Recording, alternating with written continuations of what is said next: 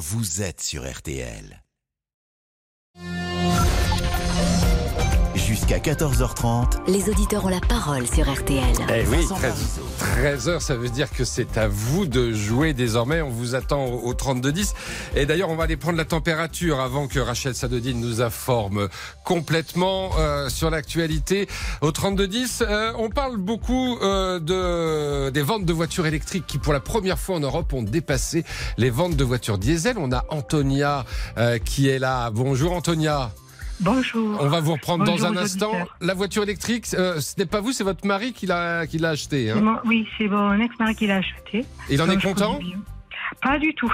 Pas du tout Pas du tout. Bon. Et donc, je, je veux participer à cette émission. Ah bah écoutez, euh, vous allez nous expliquer pourquoi il n'en est pas content et pas satisfait de sa voiture électrique. Mais ce sera dans un instant, puisque Rachel Sadodine est avec nous. L'actualité, Rachel. Bonjour Vincent, bonjour à tous. Le Gard, l'Hérault, les Bouches-du-Rhône, les Alpes-Maritimes, le Var, les Alpes de Haute-Provence, le Vaucluse et les deux départements de Corse toujours en vigilance orange canicule avec euh, des températures qui vont encore grimper cet après-midi et cette vague de chaleur qui continue d'étouffer tout le sud de l'Europe. Bulletin météo complet en fin de, journal et, et la Grèce qui lutte en ce moment encore contre des feux de forêt. Un remaniement imminent, on attend l'annonce potentiellement pour ce soir selon plusieurs sources proches de l'Elysée et selon ces mêmes sources, 6 ou 7 ministres, au maximum 10, sont concernés par ce remaniement. Le Conseil des ministres prévu aujourd'hui a été repoussé à demain. Et puis le, le Tour de France avec la 17e étape aujourd'hui. Les coureurs sont partis il y a une demi-heure de Saint-Gervais-Mont-Blanc, direction Courchevel. RTL, Tour de France 2023. Et juste avant cette arrivée, le très exigeant col de la Lose. On vous retrouve en direct du Tour, Nicolas Georgerot. Quasiment 20 km parcourus dans cette 17e étape avec euh, pour l'instant les coureurs dans la première difficulté de la journée, le col des saisies qui est magnifique. Et on va tout de suite retrouver Vincent Serrano sur la moto euh, RTL. Beaucoup d'attaques en tête de peloton, notamment un petit groupe où il y a notamment l'américain Paoles et l'italien Ciccone. On parle évidemment de la bataille pour le maillot à poids. Évidemment, avant celle pour euh, le maillot jaune, voilà celle pour le maillot blanc à poids rouge avec, vous l'avez dit, l'américain Nilsson Paoles, accompagné de l'actuel euh, maillot blanc à poids rouge du Ciccone. Et puis avec eux, euh, des hommes comme Jonas Wesley Gregard, un, groupe d'une dizaine de coureurs qui comptent quelques secondes d'avance sur le peloton, qui roule très fort derrière. Le peloton d'ailleurs scindé en, deux avec un, gros groupe à l'arrière où on retrouve des hommes comme Mikel Landa ou Tom Pitcock. C'est dire si l'allure va très vite dès le début de cette étape puisqu'on est quasiment à, à 9, 8 km bientôt du, du sommet de cette première difficulté, le col des saisies. et notamment Pogacar qui en début d'étape était à l'arrière du euh, peloton. Peut-être euh, se ressent-il aussi du contre-la-montre euh, d'hier. Et on terminera cette étape donc avec les 28 km d'ascension sur le col de la Lose. Ce sera pour la fin d'après-midi. À tout à l'heure. Merci beaucoup Nicolas Georgerot et Vincent Serrano, les, les envoyés spéciaux de RTL sur le Tour de France. On vous retrouve toutes les demi-heures. On, on vit cette 17e étape ensemble. Et ce soir, 18h30, le Club Jalabert avec vos questions au 3210. Merci Rachel Sadodine, vous serez de retour à 14h. Euh, Marina Giraudot, euh, on le dit, hein, globalement, côté température, ça baisse, mais, mais pas en Méditerranée. hein. Ah non, c'est même l'inverse. En effet, ça, ça remonte à la Méditerranée. 38 à Nîmes, 5 degrés de plus qu'hier. 37 à Marseille, plus 3. 37 à Montpellier, hier il faisait 30 degrés. 36 à Toulon, 34 à Perpignan, à Ajaccio, euh, 35 à Bastia. Donc du très chaud encore en Méditerranée. Pour les autres, ça baisse. Bon, ça reste quand même agréable, mais ça baisse quand même par rapport à hier. Lyon, on va perdre 5 degrés. 31 pour Lyon cet après-midi. 30 à Strasbourg et à Dijon. 29 à Toulouse. Vous aurez 28 à Tours, 28 à Nevers, 27 à Aurillac, 27 à Paris, 25 à Nantes. Il fera 23 à Lille, 23 aussi à Rouen et 20 au Havre. Ça, c'est pour les températures. Alors, du côté du ciel, il y a pas mal de soleil, mais il y a aussi quand même quelques passages nuageux de la Bretagne, Normandie, Hauts-de-France, avec quelques averses près des côtes. On a aussi des nuages vers la région parisienne et puis euh, les pays de la Loire. Des nuages aussi vers les départements pyrénéens où là aussi on a une petite averse. Ça pourrait tourner à l'orage sur l'est de la chaîne. Et puis on peut aussi avoir une averse orageuse, notamment du nord des Alpes cet après-midi en descendant vers l'Ardèche. Voilà. Et si je vous ai pas cité, c'est plutôt du soleil, donc sur le centre, le massif central, Bourgogne-Franche-Comté et Grand Est. Est-ce que vous pouvez me donner la température à Avignon Qui fait en ce moment Alors hop, je vais directement sur mes petites cartes. Je clique, je mets Avignon. Alors vous avez, ça en direct, 31 degrés. Bah merci, mais j'aurais pu demander directement à Antonia qui est avec nous. Ah. 31 degrés, ça va Antonia? Vous, Oui, oui, vous, oui. Vous tenez le Aujourd'hui, ça choc? va. Ça, Ouais. ça va Non, encore ça grimper, c'est hein. Antonia. Ah, ça va oui, mais encore c'est grimper. nuageux aujourd'hui, donc ça, ça le fait, Ouais, c'est un peu mieux qu'avec le, le- le grand Tout soleil. Tant mieux. Oui, bon, oui, on- n'est pas là pour parler du beau temps ou de la chaleur. Alors j'espère que la communication sera bonne parce que des fois mon téléphone fait des petits caprices, la ligne n'est pas bonne. Oh Voilà. ben non, la communication est très bonne et puis en Bon, plus on a votre accent chantant et ça nous égaye la journée, je vous assure Euh, Antonia. mais ça me fait plaisir. Euh, ce qui vous a moins fait plaisir, c'est que votre, voi- votre mari achète une Ouais. voiture électrique, j'ai l'impression. Alors tout à fait, nous nous sommes dans l'écologie parce que nous avons des vignes Ouais. et bien sûr pour être en, en accord avec tout ce que nous faisons. euh, Vous êtes en bio sur, le, sur, le, sur les vignes? Ah, oui, ah oui, oui, depuis 95. D'accord. Oui, oui, à Châteauneuf-du-Pape, oui. Oh là là, vous faites. C'est mon vin préféré, ça. Et le côte du Rhône aussi, Oh bien là là là là, le petit Jésus en culotte de velours, on dit. Bon, bref. Ah, oui, bon. Pas, pas, pas par cette température. hein, Non, non, puis surtout à boire avec modération. Bref, Ah, on- Avec modération. donc, Donc, racontez-nous. Oui, vous êtes, euh, vous êtes, euh, Donc, vous avez la sensibilité écolo, donc. Oui, ah, donc il a acheté une Tesla. Bon, Ouais. ça fait un petit moment qu'il a, c'était une des premières. Alors on va dire que peut-être une des premières, elle n'était pas peut-être au top, je ne sais pas. Ouais. Cette voiture, elle est tombée en panne déjà plus de deux fois. Ah Quand oui. tu pars en vacances, c'est compliqué. Mm. On part, on est chargé, la voiture tombe en panne. Bon, Comment vous avez fait, par exemple? Parce qu'en plus, Tesla n'a pas un gros réseau de, de, de Alors, réparateurs. euh, Voilà, voilà, voilà. Eh bien, on se débrouille, on appelle la dépanneuse hein, Mhm. et on se fait dépanner. Mhm. Sauf que, on va prendre l'exemple. hein. Ici, euh, Vaucluse, on va aller en Espagne. Allez, 350 km, je vous le mets. Eh bien, déjà, il vous faut vous arrêter minimum trois fois, voire plus, parce que 30 minutes, il faut les mettre, l'électricité. Ah Donc, oui, c'est-à-dire que avez- 350 km, même avec une Tesla, Non, vous ne les non. faites pas. Non, non, non, non, non. Non, parce que il fait chaud. Ah oui. Vous avez, ça, admettons, on va même pas prendre 30, 130, on va mettre 120. 120 déjà, en faut. Ouais. La clim, Ouais. voilà. De ce que disait votre collaborateur en commençant l'émission, c'est tout à fait vrai. Euh, Il n'y a pas de borne, et quand il y a des bornes, ben, il y a la queue. Donc, de toute façon, il n'y a pas assez de bornes de partout. Ouais. Vous n'arrivez pas à faire 350 km, c'est faux. Et c'est pas le bas de gamme de la Tesla. Ah bah non, non, non, c'est le haut de gamme. C'est- vraiment le haut de gamme. Parce qu'il y a trois, il y a trois modèles. Donc, Ouais. euh, voilà, en principe, vous devez avoir. euh, Donc ça veut dire que pour partir d'Avignon et aller en, en Espagne, où ça on va dire Barcelone. voilà, Barcelone, bon, c'est quand même, le, quand même le, le- nord de l'Espagne. Vous avez dû recharger trois fois. Euh, oui, trois fois. Oui, oui, oui, oui, trois fois. Eh Parce qu'il fait chaud en ce moment. Vous vous rendez compte, là-bas, il fait presque 40. On part d'ici, il fait presque 40. Euh, donc la clim, vous en avez besoin. Ouais. Automatiquement, ça, ça pompe. Il regrette, vous, euh, vous regrettez, il Non, regrette votre mari ou pas? Non, non, non, non, non, Non. il ne regrette pas parce que de toute façon, voilà, quand on est dans l'écologie, on essaie d'être euh, en éducation avec ce qu'on dit, ce qu'on fait. Hmm. Mais c'est vrai que peut-être euh, maintenant les voitures vont s'améliorer, c'est ce que je pense. Mais de toute façon, quand on vient à l'électricité, puisque c'est électrique, Hmm. on vient de nous dire qu'on va augmenter de 10%. le, le coût de l'électricité, le prix, oui. Voilà. Hmm. Donc, on nous pousse à aller sur l'électrique. Je suis d'accord. Hmm. Mais comment on va faire? Ah bah c'est elle va c'est- le c'est- faire c'est- c'est- c'est pas certain que le, le- le plein d'électricité à l'arrivée nous Mhm. coûte moins cher que le plein On est bien d'essence. d'accord. On est bien Ce que d'accord. j'aimerais, Antonia, c'est que là, on doit marquer une petite pause de pub, mais euh, que vous restiez avec nous parce qu'on a Nicolas euh, qui nous appelle. Lui aussi, il a acheté une voiture électrique, mais alors lui, il est très content et il a fait le calcul. Il est gagnant. Je vous propose euh, d'en parler avec lui dans un instant. À tout de suite sur RTL. Les auditeurs ont la parole. Vincent Paris. Jusqu'à 14h30. Les auditeurs ont la parole sur RTL. Ah, c'est un, un cap symbolique, hein, euh, mais important. Pour la première fois, on a vendu plus de voitures électriques, 100% électriques, que de voitures diesel euh, en Europe. Et on en parle avec vous parce que, évidemment, et, et vous êtes nombreux au 3210 euh, à, à nous appeler, euh, c'est un sujet qui vous préoccupe. Aujourd'hui, à l'heure d'acheter une voiture, on s'interroge toujours ce qu'on doit faire, que ce soit en neuf ou en, ou en Est-ce qu'on doit prendre un tout électrique, un hybride rechargeable ou rester encore peut-être sur un moteur thermique? On était avec Antonia, qui est toujours en ligne avec nous d'ailleurs, euh, qui nous expliquait que c'est très bien. euh, elle est motivée comme son mari. Ils ont la fibre écologique, mais, mais avec leur Tesla, ils sont obligés de s'arrêter trois fois pour descendre à Barcelone alors qu'ils sont à Avignon. Et Nicolas est avec nous. Bonjour Nicolas. Bonjour Vincent et bonjour Antonia. bonjour Nicolas. Bonjour. Alors, dites, vous avez acheté quoi cette- C'est c'est- c'est quoi cette voiture électrique? Alors j'ai acheté le tout premier prix, j'ai acheté la Dacia Spring. Oui. Euh, donc c'est un tout petit modèle, je crois que c'est bah, c'est c'est le moins cher qu'il y a actuellement en France. C'est-à-dire, ça vous a coûté combien? Alors moi je l'ai pris en location longue durée. Parce que tout simplement, euh, j'ai- des revenus très bas. Je suis handicapé, donc euh, 977 euros par mois. Ouais. Ouais. Donc, euh, quand ma voiture euh, largement amortie euh, était en fin de vie, euh, il a fallu que je cherche une solution. Ouais.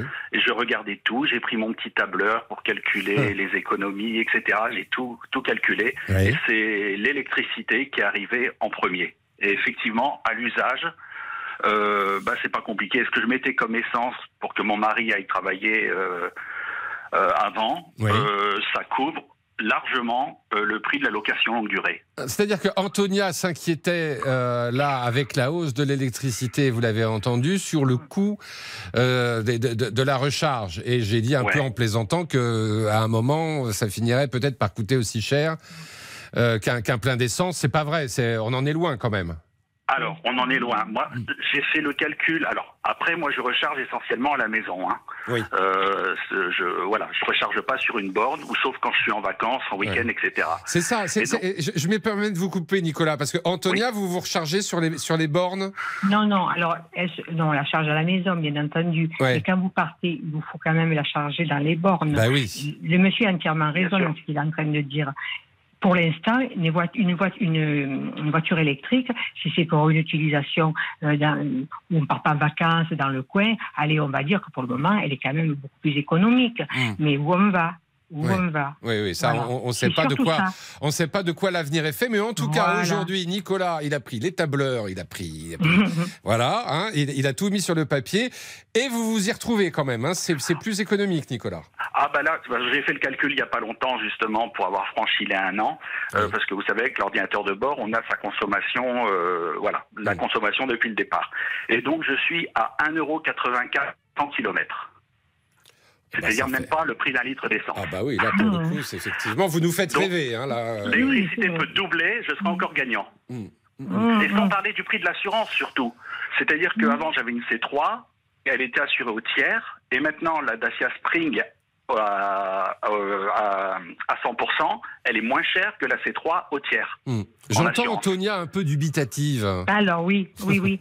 Oui, parce que moi, je vais dire mon petit mot là. Oui, Il a allez-y. entièrement raison. C'est vrai que pour l'instant, on nous fait des cadeaux. Parce que ce sont des cadeaux, ça. hein. Mm. Mais quand tout le monde aura passé à l'électrique, parce que c'est ce qu'ils font, hein, ils sont en train de nous pousser, de pousser. Quand on sera tous à l'électrique, vous allez m'expliquer comment on va faire. On manque déjà d'électricité. On a un chauffage qui devient de plus en plus cher. À 19, il fallait être cet hiver. Et là, on a de l'électrique. Mon Dieu, mais que- je ne comprends pas, moi, là. Je comprends pas. Alors, on a, on a de la marge hein, quand même avant d'être tous Oui. à 100% à l'électrique, Oui, parce qu'aujourd'hui, c'est environ euh, 12-13% du, du marché. Hein, donc, euh, oui, mais et même- regardez. oui, pardon, Nicolas? De, tout- de toute façon, quand moi, moi personnellement, quand je recharge la voiture, c'est le soir dans le garage. Mhm. Et quand il y a des problèmes de surcharge du réseau en électricité, c'est dans la journée, c'est aux heures de pointe. Mhm. Et par définition, on a plutôt tendance à recharger pendant les heures creuses, là où il y a de l'électricité en trop. Donc c'est un faux problème, quoi, tout simplement. Et le problème des longs trajets, Nicolas, est-ce que vous en faites des, des longs trajets? Alors ça m'arrive, alors ça m'arrive euh, rarement parce que c'est vrai que je pars pas en vacances tous les mois, Oui, malheureusement. Mm. Mais dans ces cas-là, bah, par exemple pour cet été, euh, je dois me rendre euh, sur la côte atlantique en sachant que j'habite en Champagne, donc j'ai toute la France à traverser, et j'ai prévu deux arrêts, euh, trois, trois, trois arrêts au total. Dans des villes euh, un peu charmantes où j'ai regardé s'il y a des, des châteaux à visiter, etc. Mm. Charge rapide, trois quarts d'heure après, je récupère la voiture après avoir visité un château, avoir visité un centre-ville. Bah, c'est tout ce qu'on vous souhaite, mais est-ce que vous êtes certain que vous aurez de la place? Est-ce que vous êtes certain que la borne sera en activité? Voilà. Bah, il faut choisir son itinéraire. C'est vrai que du coup, euh, Mhm. je vois quand dès que vous passez par une autoroute, euh, les jours de pointe sur les autoroutes, tout est plein. Mhm. Et c'est vrai, ça, ça à prévoir, quoi. Après, moi, j'ai la chance de partir en dehors, souvent en dehors des, des, des, des zones scolaires. Oui, c'est Euh, ça. alors c'est peut-être un avantage aussi. Hein. Ah bah sans doute, sans doute. Hein, éviter les jours de grand départ, euh, les grands axes, euh, les, les, les, les- les autoroutes. euh, bon, voilà, c'est pas non plus possible pour, euh, pour Oui, tout le non, monde. hein. Ah non, non, non, c'est voilà, c'est chacun, chacun a une Oui. situation différente. C'est sûr qu'un qu'un commercial qui passe sa journée sur la route, je Mhm. vois pas actuellement comment il peut faire avec une électrique. Exactement. Voilà. Il vient de dire le mot. Eh ben voilà. Quelqu'un qui se sert de la voiture parce qu'il est obligé, alors pas pour tous les jours, bien entendu, Mm. mais parce qu'il descend, voilà, il va, il va vendre quelque chose, il va livrer, eh bien la voiture, on l'a. Mm. Donc on va se servir de celle-là. Mm. Parce que bon, dans l'écologie, ben voilà. Mais moi, je, je, je suis quand même assez. assez J'ai du mal à comprendre que l'électricité, ok, c'est moins cher pour le moment, ok, on, on consomme moins, c'est vrai, euh, euh, quand on la met, c'est moins cher que les- l'essence, le gasoil, ok, ok, tout ça, ok. Mais là, pour le moment, on n'est pas tous dans l'électricité. Eh oui, ben oui. Et on nous pousse, on nous pousse et on nous pousse. Parce que vous voyez, moi j'ai deux voitures là, Ouais. je vais les vendre et j'étais en train de me poser la question, qu'est-ce que je fais? Ah bah. Je crois qu'on est quelques centaines de Mm. milliers, des millions en tout cas, de voilà Mm. aujourd'hui à avoir en perspective, peut-être pour les six prochains mois, euh, Mm, mm. euh, un achat de voiture et on ne sait pas quoi prendre. Et, et- pas et- et vous, pour l'instant, qu'est-ce qu'il vous dit votre mari? C'est Ah, vous qui de décidez de la. Le problème, c'est que, de toute façon, cette voiture, il s'en sert que pour. alors, très peu pour travailler, pas pour travailler, pour pour euh, aller promener. Quand il part vraiment, voilà, en voyage, Ouais. une fois par, une fois par an, hein, je veux dire, Ouais. dix jours. Donc on a le temps, dix jours, on a le temps puisqu'on part en voyage. Ouais. Mais le problème de cette voiture, c'est que moi personnellement, personnellement, Mhm. je n'ai plus confiance. Je n'ai plus confiance. Eh ouais, Donc, on se dit, mon Dieu, mon Dieu, sur l'autoroute, avec Est-ce que je vais arriver? On doit être sans arrêt l'œil euh, sur le, niveau de la batterie. euh, Voilà. Puis il n'y a pas que ça. Mm. Excusez-moi, je vous coupe. Il Oui. n'y a pas que ça. Parce que quand même, on est dans l'écologie, on est bien d'accord, on Ah bah parle oui. de ça. Les batteries, qu'est-ce qu'on en fait Ah bah ça c'est ça c'est toute une à histoire. 95%. hein. Qu'est-ce que vous dites, Nicolas Les batteries sont recyclables à 95% actuellement. Mmh. Mm, bon. Mais vous savez qu'il les recycle, c'est ça surtout. Et qu'il les fait. C'est ça qu'il Ah bah, faut faire attention. Parce Ah, Il y a des usines en construction pour ça, justement, en Ouais. ce moment. Euh, le Ah, président ouais, Macron mais en a parlé. Ouais, mais pour, pour les C'est vrai qu'il y a un grand plan, il y a un grand plan et des usines Voilà. notamment euh, dans, le- dans le nord de la France qui sont euh, qui sont en train de, bah, d'ailleurs qui sont déjà euh, en place et qui vont l'être de plus en plus. Euh, je remercie Nicolas et Antonia, mais on n'en a pas fini avec la voiture électrique. Christophe lui aussi nous attend au, au 3210. Alors Christophe, c'est différent. La voiture électrique, lui, il est contre. À tout de suite. Jusqu'à 14h30, Les auditeurs ont la parole sur RTL. Vincent Parisot. Jusqu'à 14h30, Les auditeurs ont la parole sur RTL. Vincent Parisot. Ah, et on parle des ventes de voitures électriques qui ont dépassé pour la première fois en Europe les ventes de voitures diesel. C'est un cap euh, symbolique, mais en, en tout cas, c'est un, un phénomène sur lequel vous réagissez au 3210 et on va avoir Christophe et Hermine qui ne sont pas des de grands défenseurs, j'ai l'impression, de la voiture électrique. Ça, c'est un autre problème. Dans un instant, Euh, je vous rappelle la question RTL du jour. Elle concerne le Tour de France et l'incroyable étape, le contre-la-montre d'hier euh, et, l'avance euh, de Jonas Vingegaard sur tous les autres, y compris Pogachar. Est-ce que vous comprenez les soupçons autour de cette performance de Vingegaard Eh bien, vous nous répondez oui très largement. Vous aussi, vous avez des doutes. Hein 63,7% de oui, 21,5% de non, euh, près de 15% qui ne se prononcent pas. Eh ben, surtout, on peut en parler. Et là-dessus, n'hésitez pas. Vous faites le 32-10. Et voilà que Mathias Huguin pénètre dans ce studio. Ça veut dire qu'il a quelque chose d'un. Et bonjour Vincent, absolument. On en Ah, vous parle- dites salut maintenant. Oui, hein. vous je vous ai salut. entendu dans, dans- dans les promos.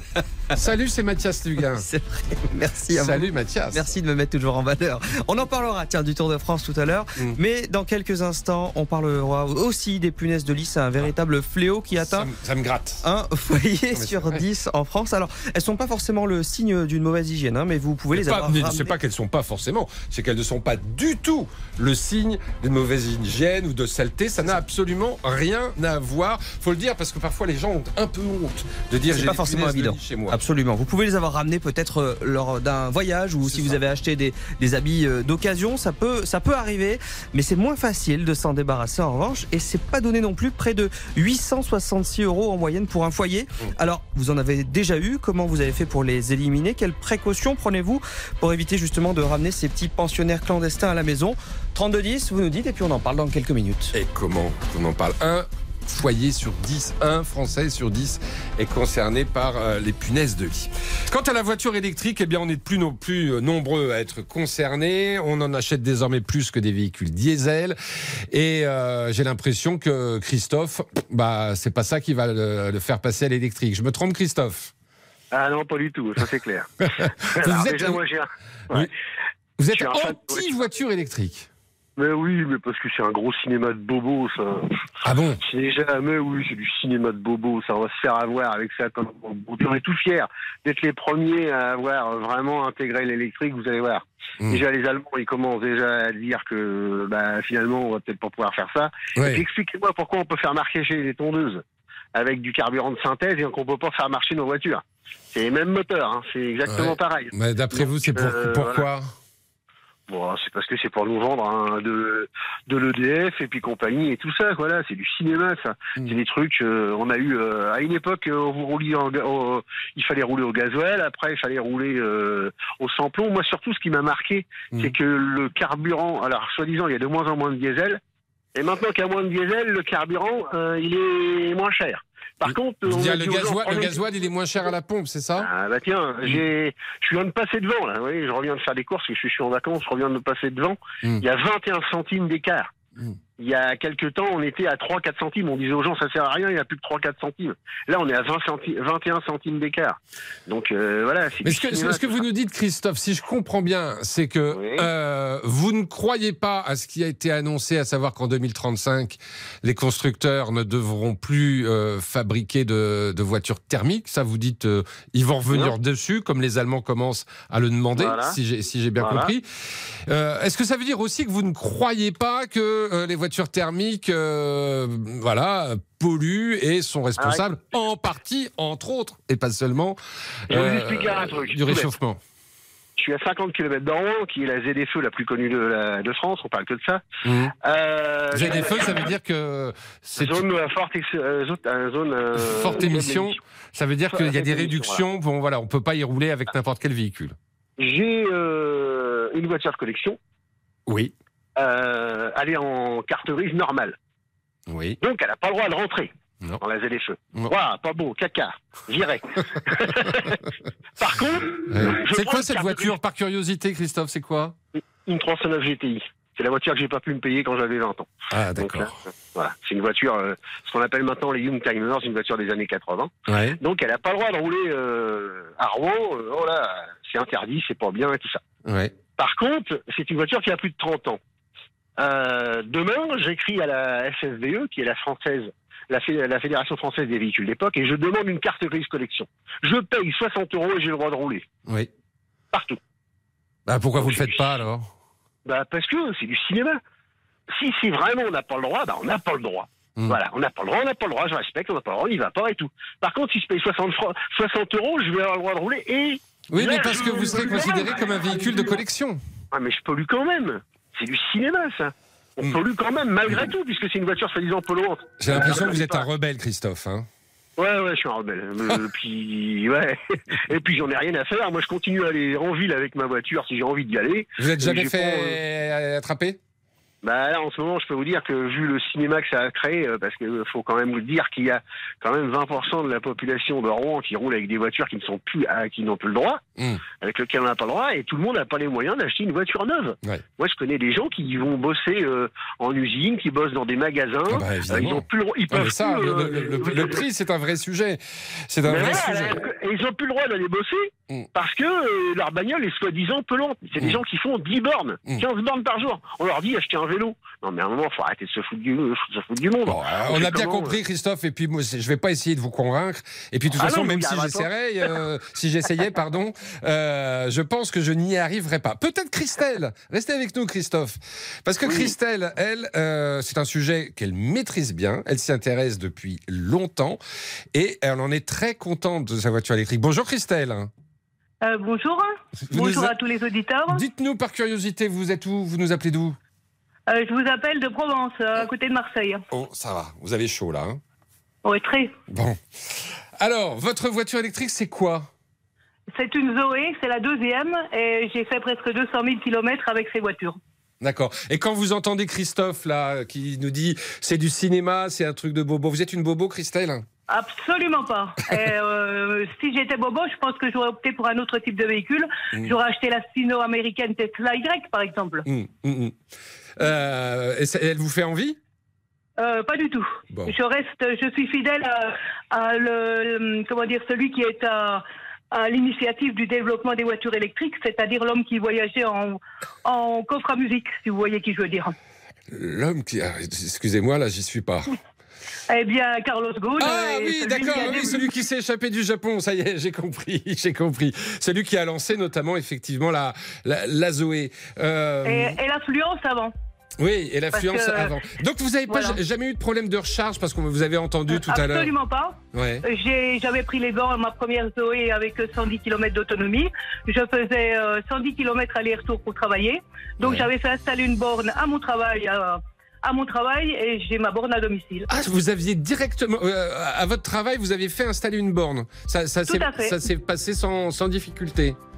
Eh bien, du moment que je l'ai payé, euh, il n'y a pas de difficulté, on me l'a accordé. Ouais, ouais. Donc une borne au boulot, une borne à la maison, et vous êtes tranquille. J'étais tranquille, mais entre-temps j'ai changé, mais je suis euh, toujours prête à renouveler ce type de véhicule parce que quand je, je l'ai acquise, euh, la batterie était en location et maintenant j'envisage de, de, de m'orienter vers un véhicule euh, où la batterie est, est achetée en même temps que le- la carrosserie. Oui, oui, je comprends. Euh, un Voilà. dernier mot, parce que je sais qu'on on- on doit vous lâcher, vous allez reprendre le travail. Financièrement, vous vous y Eh retrouvez ben, c'est merveilleux. Déjà rien que en le prix d'une recharge, le- l'entretien, euh, j'ai des bons pneumatiques, j'ai des pneus qui ont euh, j'ai un train avant qui a 50 000 km. Alors Mhm. vous voyez, je, euh, voilà, bien bien équipé avec du matériel de qualité, en utilisation Ah bah, raisonnable. Voilà, nickel. Vous nous avez fait l'article, Christelle. Vous- pas, pas uniquement. Hein, disons que l'autonomie, euh, quand on sait conduire un véhicule électrique, on, fait- on peut faire beaucoup de kilomètres euh, plus que, que ce qui est indiqué en, en rechargeant, en conduisant euh, souple. Eh ben, c'est noté et on a bien compris que vous vous la défendez cette voiture électrique. Merci beaucoup Christelle. On vous souhaite une belle journée euh, du côté de Marseille. On marque une courte pause. Je sais qu'Hermine veut intervenir également au sujet de sa voiture électrique. Elle n'y croit pas trop non plus. À tout de suite. Jusqu'à 14h30, Les auditeurs ont la parole sur RTL. RTL. Tour de France 2023. Alors eux, ils ne roulent pas à l'électrique, hein, même si même si on pouvait avoir des doutes hier.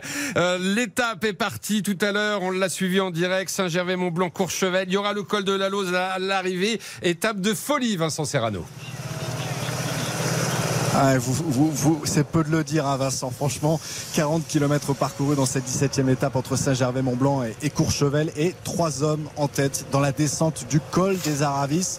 Le français Julien Alaphilippe qui fait une énorme descente accompagné par le maillot blanc à poids rouge de Giulio Ciccone et Chris Neylands avec derrière à à peu près 30 secondes un groupe maillot jaune avec aussi le maillot blanc de Tadej Pogacar et un peu plus loin à, à 30 secondes encore.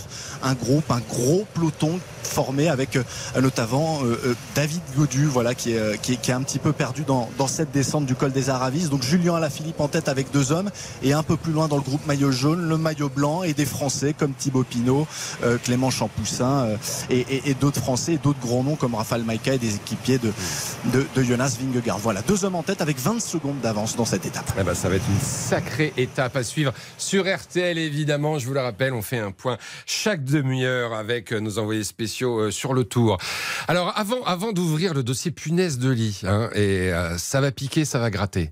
Avant cela, euh, on reste dans nos voitures électriques. Pourquoi? Tout d'abord, l'information, c'est que pour la première fois en Europe, on a vendu plus de voitures électriques que de voitures diesel. C'est donc un cap très symbolique qui a été franchi. On s'interroge, est-ce qu'il faut maintenant, dès maintenant, passer euh, à l'électrique Et ben voilà, il y a débat euh, sur RTL. On a Hermine et Isabelle, j'ai l'impression qu'elles ne sont pas du même avis. Je voudrais tout d'abord euh, saluer Hermine. Bonjour Hermine. Bonjour à vous. Vous nous appelez d'où C'est Il.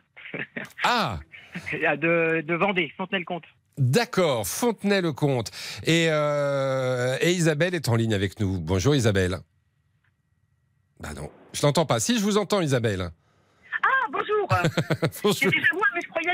Quelqu'un avant moi. Mais oui, mais d'ailleurs, vous avez raison. Euh, Her- Hermine va commencer à, prendre la parole. Mais écoutez peut-être ce qu'il va dire parce que j'ai l'impression qu'il n'est pas, il pas de votre avis.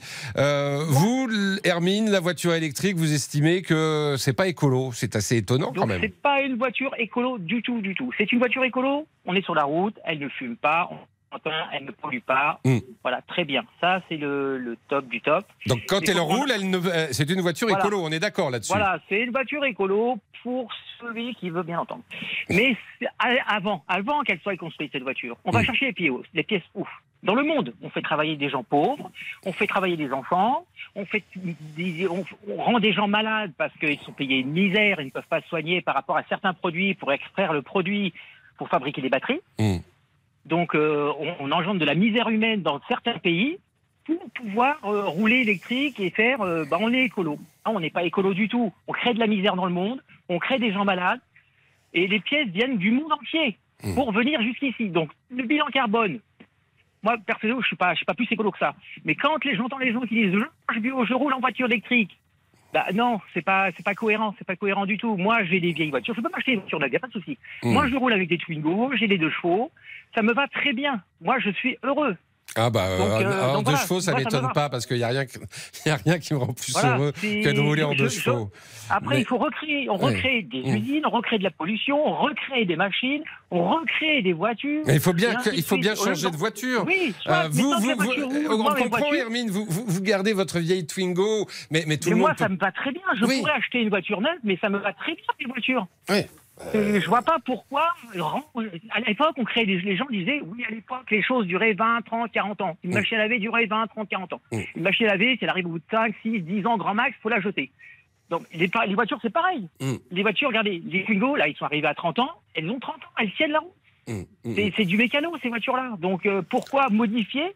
Parce qu'en fin de compte, il faut faire marcher les usines, il faut créer de l'emploi en France. en Bah, c'est pas mal de créer Voilà, de l'emploi quand même. Oui, soit, d'accord, mais après, qu'on ne nous parle pas d'écologie. Ouais. Mm. C'est pas du tout écolo. Après, les voitures, qu'est-ce Alors on va dire l'usage d'une voiture éle- électrique est écolo. L'utilisation de la voiture électrique voilà, est écolo. en- Dans notre pays, dans notre pays. Ouais, Mais oui. après, tous les déchets, on en fait quoi? On fait comme d'habitude, c'est comme les panneaux solaires, c'est comme les éoliennes, ils sont pas recyclables. On les envoie dans d'autres pays pauvres, bien évidemment, tant qu'à faire. Pas les éoliennes, parce qu'on ne sait pas encore quoi en faire. Mm. Mais les panneaux solaires, on les voit la plupart du temps, ils partent en Afrique, qui se débrouillent avec ça. Et voilà, et la plupart des, des pollués, des produits nucléaires, ils partent en train dans d'autres pays. Nos plastiques, nos cochonneries, ils partent par, par bateau, par convoi. Mais vous, avez raison, la réalité est souvent Bah oui, beaucoup plus complexe bah oui, que le tableau idyllique qu'on peut, c'est qu'on peut super dresser. C'est super dit. écolo. Ben non, oui. je suis pas d'accord du tout. Il faut voir Mm. avant et après ce qui se passe. Quoi. Bon, cela dit, est-ce que vous n'allez pas un peu à l'encontre du, j'allais dire, du sens de l'histoire? Euh, si, on va en mais si 2050, l'histoire est si on s'imagine en 2050, Oui, mais si l'histoire est belle et qu'on est local. Moi, Ouais. je dis pas, on extrait des choses chez nous, on Ouais. fait travailler des, proprement avec des salaires corrects chez des gens chez nous. Ouais. Mais là, on fait travailler des gens miséreux. Donc, on fait travailler des enfants, des gens qui rend malades par certains produits. Mm. Et on, on dit écolo. Non, je suis pas d'accord. C'est pas écolo du tout. Si on fait du bio, eh ben le bio c'est local. On va pas chercher nos bananes en Afrique, qui vont prendre l'avion, ils vont prendre le bateau, Mm. ils vont prendre des transports, des poids lourds pour arriver chez nous. Puis on dit ah je prends des bananes bio. Bah non, tu prends pas des bananes bio. le, le- le carbone, le bilan carbone. Il est, il est comment Ah Eh bah oui, quand on parle du bilan carbone, c'est plus compliqué. Mais Eh restez oui, avec bah nous parce que je voudrais qu'on qu'on parle quand même de. de- euh, euh, on, on comprend ce que vous nous dites, euh, Hermine, et c'est d'ailleurs une préoccupation qui est assez largement partagée. Mais euh, la voiture électrique elle-même, si on parle de son usage, euh, euh, voilà, c'est quand même c'est quand même beaucoup plus écolo. Et puis surtout, on voudrait savoir si c'est pratique. Et il y a débat là-dessus. Isabelle veut intervenir. Bonjour Isabelle. On vous retrouve. Oui, bonjour, bonjour à tous. bon, alors déjà, je voulais dire à l'auditeur précédent que s'il est autant euh, euh, à cheval sur euh, le, le- enfin disons tout ce qui est polluant, Ouais. j'espère qu'il n'a pas de smartphone. hein. Oui. Vous avez un Non, smartphone? Tiens, on va poser la question. Hermine, vous, euh, vous- vous nous parlez, vous nous parlez dans, dans quel appareil? Ah, Écolo, moi, Bon, ma voiture, mes vieilles voitures me vont très Non, bien. non, j'en mais parlais de votre smartphone. qui me, qui me conviennent. On parlait de Ah, votre smartphone. Voilà, j'ai un téléphone, voilà. Ouais. Mais moi, voilà, c'est par rapport Non, aux personnes qui se disent écolo, moi Alors, je y a- dis, je suis pas écolo. Oui. Mais quand j'entends des gens qui se disent écolo et qu'ils ont voilà des tablettes chez eux, des smartphones, des climatisations, qui mangent bio quand une voiture électrique, qui, qui disent je suis écolo, là voilà, moi ça me fait bondir. Ça vous fait Voilà, moi, je bondir suis ou, rigoler. Alors, euh, c'était une, Bon, pe- une alors, petite voilà. parenthèse. On, on retrouve, Isa- on- on Isabelle. On retrouve Oui, Isabelle. c'était une petite vanne, il faut quand même Voilà. savoir qu'on a un tas d'objets actuellement dans lesquels il y a les mêmes composants qu'une voiture électrique et que malheureusement aujourd'hui on ne peut pas s'en passer. Mm. Après, effectivement, qu'il y ait des pays euh, qui exploitent les enfants, c'est inadmissible. Et là, ce serait effectivement, il faut faire quelque chose. Mm. Bon, par contre, pour en revenir sur la voiture électrique. Oui, parce que c'est quand même le sujet au départ. Voilà. Bon, moi, j'ai une Tesla grande autonomie. Donc, c'est vrai que j'ai entendu des choses en tout début de, de, de, de votre émission qui m'ont un peu choquée. Ouais. Euh, la Tesla grande autonomie, on va faire 500 km. Alors l'auditrice qui nous a appelé d'Avignon, dans le Marais, il y avait une Tesla euh, qui devait faire euh, recharger la batterie trois fois pour faire Avignon-Barcelone. Elle avait précisé que c'était une des premières Tesla. hein. Donc c'est peut-être ce qui explique la faible autonomie du véhicule. Voilà. Aujourd'hui, moi, avec la grande autonomie, honnêtement, j'habite à Pau. Je vais souvent euh, dans les Charentes-Maritimes. Ouais. Donc, on va dire, il y a 350 km. Mhm. Je charge à fond. C'est pas toujours de, euh, bien de le faire, mais quand je fais un long trajet comme ça, je charge à 100%. Mhm. Je roule à 120. Et quand j'arrive à destination, il me reste encore 25%. Avec la clim, avec la radio, avec tout Ah ça oui, ouais, La radio, ouais, j'espère ouais. que vous écoutez RTL d'ailleurs. Bah mais... oui, bien sûr. Sinon, je, me suis garée là pour vous répondre. Bon, très bien. Oui. Tout ça pour vous dire que effectivement, on adapte sa conduite. Je roule moins vite, mais j'ai 60 ans, donc je m'en fiche de rouler moins vite. Bon, il n'y a pas d'âge pour rouler moins vite, hein, je non, mais j'ai été commerciale toute ma vie, vous savez, et, être sans arrêt la tête dans le guidon, au bout Mm. d'un moment, c'est bon. Mm. Après, quand je vais à Paris, alors l'histoire d'être sans arrêt l'œil rivé sur la batterie. Oui. Il faut savoir, mon cher Vincent, c'est faux. Parce que quand vous entrez un programme dans la Tesla, par exemple, Mm. vous lui dites que vous allez à telle adresse dans Paris, Mhm. il vous affiche tout.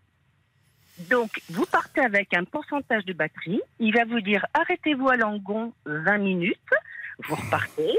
Il va vous dire arrêtez-vous après à Blois une demi-heure.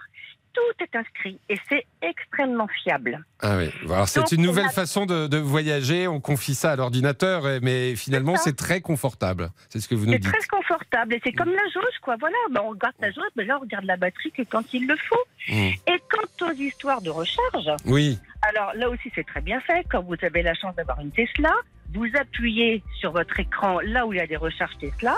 On vous marque dessus 18 recharges, dont 8 disponibles. Bon. Donc moi, je vais vous dire, je n'ai jamais eu de soucis. Allez, jamais tombé en panne. Je suis ravie.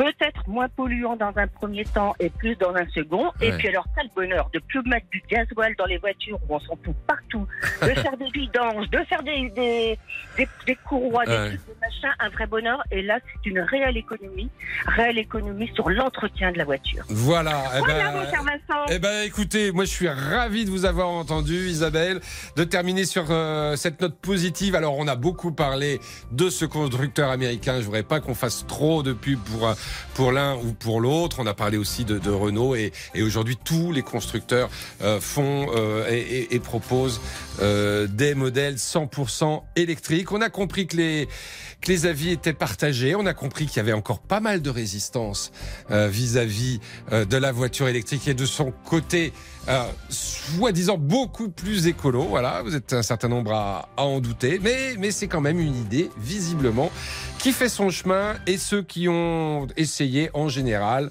si j'ai bien compris, ont adopté. On va marquer une courte pause et puis dans un instant, on va parler d'un phénomène qui touche un Français sur dix, un foyer sur dix euh, qui se retrouve avec des punaises de lit. C'est un cauchemar. Euh, on a du mal à s'en débarrasser. Il faut faire venir des sociétés avec des chiens. euh, Enfin bon. On va voir ce que vous en dites, mais euh, visiblement c'est un sacré fléau et on en parle au 3210. À tout de suite. Les auditeurs ont la parole. Vincent Paris. Jusqu'à 14h30, Les auditeurs ont la parole sur RTL. Vincent Parisot. Et on va parler maintenant du fléau des punaises de lit. Hein. Euh, L'ANSES nous précise que ça concerne aujourd'hui euh, un foyer euh, sur dix. Mais avant cela, puisqu'il entre dans ce studio, eh ben voilà, vous l'avez retrouvé, c'est lui. Ouais, c'est vrai, c'est vous, avec les trompettes en plus qui vous annoncent. Et puis ce côté jeune, vous voyez. Les fiers Salut, c'est Mathias Duguin. on vous écoute, Mathias. On parle du 14 juillet dernier. 2500 habitants d'une cité de Cavaillon ont participé à une fête de quartier, jeux gonflables, piscine et grillades. Sauf que voilà, ils ne savaient pas forcément que la petite sauterie était organisée par les dealers qui font leur loi depuis quelques années dans le coin. Est-ce que ça vous choque? Est-ce que c'est la marque d'une perte totale de contrôle? Appelez-nous si vous nous écoutez depuis Cavaillon, si vous avez vu des choses similaires ou pourquoi pas si vous êtes policier. Comme toujours, on attend vos appels au 3210. Ouais, on était tout à l'heure dans le journal, vous l'avez peut-être entendu avec euh, un, responsable d'association qui disait euh, oui, bien sûr, c'est c'est pas normal, mais aussi s'ils le font, c'est que euh, l'État et la municipalité ont un peu déserté le le secteur. Bah en tout cas, voilà, c'est un débat et j'aimerais bien qu'on on en parle au 32 10. En attendant, et je sens que ça me gratte déjà, euh, on va parler des punaises de lit, véritable fléau qui touche plus d'un foyer sur dix selon l'Agence nationale de sécurité euh, sanitaire. Euh, ça coûte très cher, c'est très compliqué de s'en débarrasser. On va en parler euh, avec vous. Euh, bonjour Yves. Oui, bonjour. Vous en Oui, avez eu il y a quelques années, je crois, des punaises de lit. Oui, c'est ça. Bon, enfin, espérons que le débat sera moins agité que pour les voitures électriques. Bah oui, vous avez vu, c'est chaud sur l'électrique. Hein bon. Oui, enfin, euh, bon, moi je suis électronicien de formation, mais c'est pas le débat. Oui. Euh, là, on parle des punaises de lit. Oui, c'est Oui. vrai, il y a quelques années, j'en ai eu. Bon, euh, d'abord, la première mesure, c'est que j'ai pris les, les deux matelas, je les ai virés, purement et Ah, simplement. carrément, vous les avez jetés. Oui, oui, tout à fait. Ouais. Et au prix du matelas, hein. déjà, ça coûte cher, ça. Hein Non, mais ça va, ça de la chance, ils étaient quand même assez anciens. ouais, ils avaient, Bon. voilà, les aviez amortis. Voilà, d'une part. Bon, d'autre part, euh, ce que j'ai fait, c'est que j'ai, vous savez, vous avez des bombes que, insecticides, il faut fermer la pièce. Ouais. Euh, vous les mettez en route, un peu comme on fait dans les avions, par exemple. Bon, c'est ce que j'ai fait. Et ensuite, euh, j'y étais, alors là, vraiment le nettoyage à fond, euh, avec euh, des produits appropriés, l'aspirateur, euh, tout ce qui était là, j'ai tout passé, y compris ce qu'il y avait dans mon armoire, j'ai tout passé à la machine à laver et à forte température. Je parle du linge de lit. Ouais. Et puis, euh, bon, évidemment, j'ai racheté des matelas neufs. Hein. J'ai bien nettoyé les lattes du sommier, puis maintenant, je suis plus embêté du tout. Vous saviez Comme où ça. elles étaient? Parce que euh, euh, visiblement, elles se, elles, se planquent et, et elles sortent la nuit. Alors, où, étaient-elles Certainement, il y en avait dans le matelas, Ouais. mais je pense que ça devait plutôt se planquer dans l'armoire avec euh, les vêtements. C'est parce que le fait d'avoir passé tous ces vêtements euh, donc euh, à la machine à laver, bah, j'ai eu après aucun problème.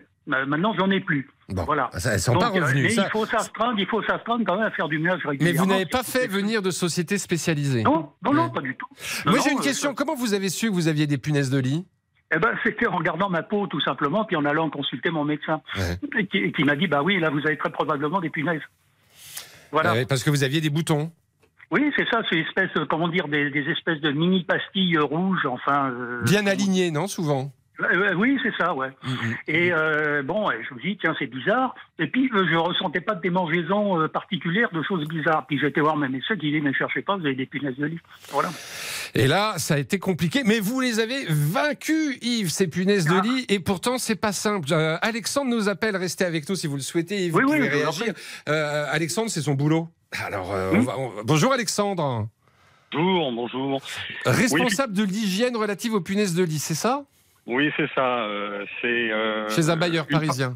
Une partie voilà de, de, de mon travail, de mes activités, mais effectivement la lutte contre les punaises de lit qu'on a dû étant, intensifier maintenant depuis euh, depuis pas mal d'années parce que c'est véritablement un fléau et ça ne touche pas qu'un seul appartement, mais quelquefois c'est euh, des cages d'escalier entières qu'il faut traiter puisque euh, la punaise, euh, faut savoir, euh, vous parliez qu'elle sortait de nuit, Ouais. mais c'est pas uniquement la nuit, euh, elle s'adapte, elle évolue.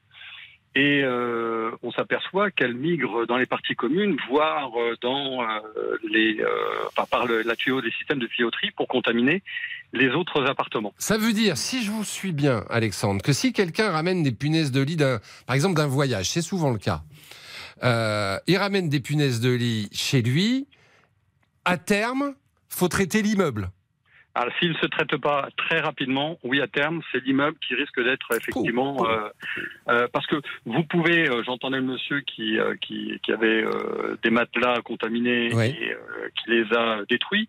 Oui, mais avant de les transporter, enfin, avant de les détruire, il faut complètement les, les hermétiser pour éviter de ne pas semer.